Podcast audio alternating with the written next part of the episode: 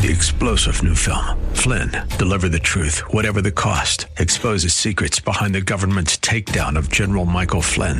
Flynn knew what the intel world had been up to. He ordered the first audit of the use of contractors. This set off alarm bells. He told the truth. He was the most dangerous person for Donald Trump to hire. They had to get rid of Flynn.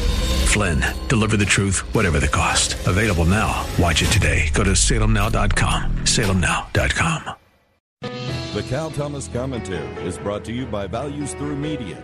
Now, here's syndicated columnist Cal Thomas. Standards are falling everywhere, as evidenced in the case of New York Democrat Governor Andrew Cuomo. His future will be decided by the state legislature, whose speaker says he's going to move forward with impeachment.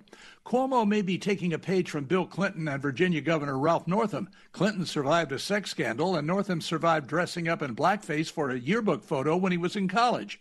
Like Clinton and Northam, Cuomo refuses to resign after details of inappropriate, possibly criminal behavior with at least 11 women was revealed. Are there political angles to what used to be called a scandal before the word lost its power? Yes, the Attorney General of New York is known to desire the governorship. But there's a larger point. The sexualization of our culture, beginning with young girls, along with a loss of responsibility and accountability, has created a coarseness that makes sexual harassment, shootings, and corruption more prevalent. Preachers used to do sermons on these topics. Where are they when we need them most? I'm Cal Thomas.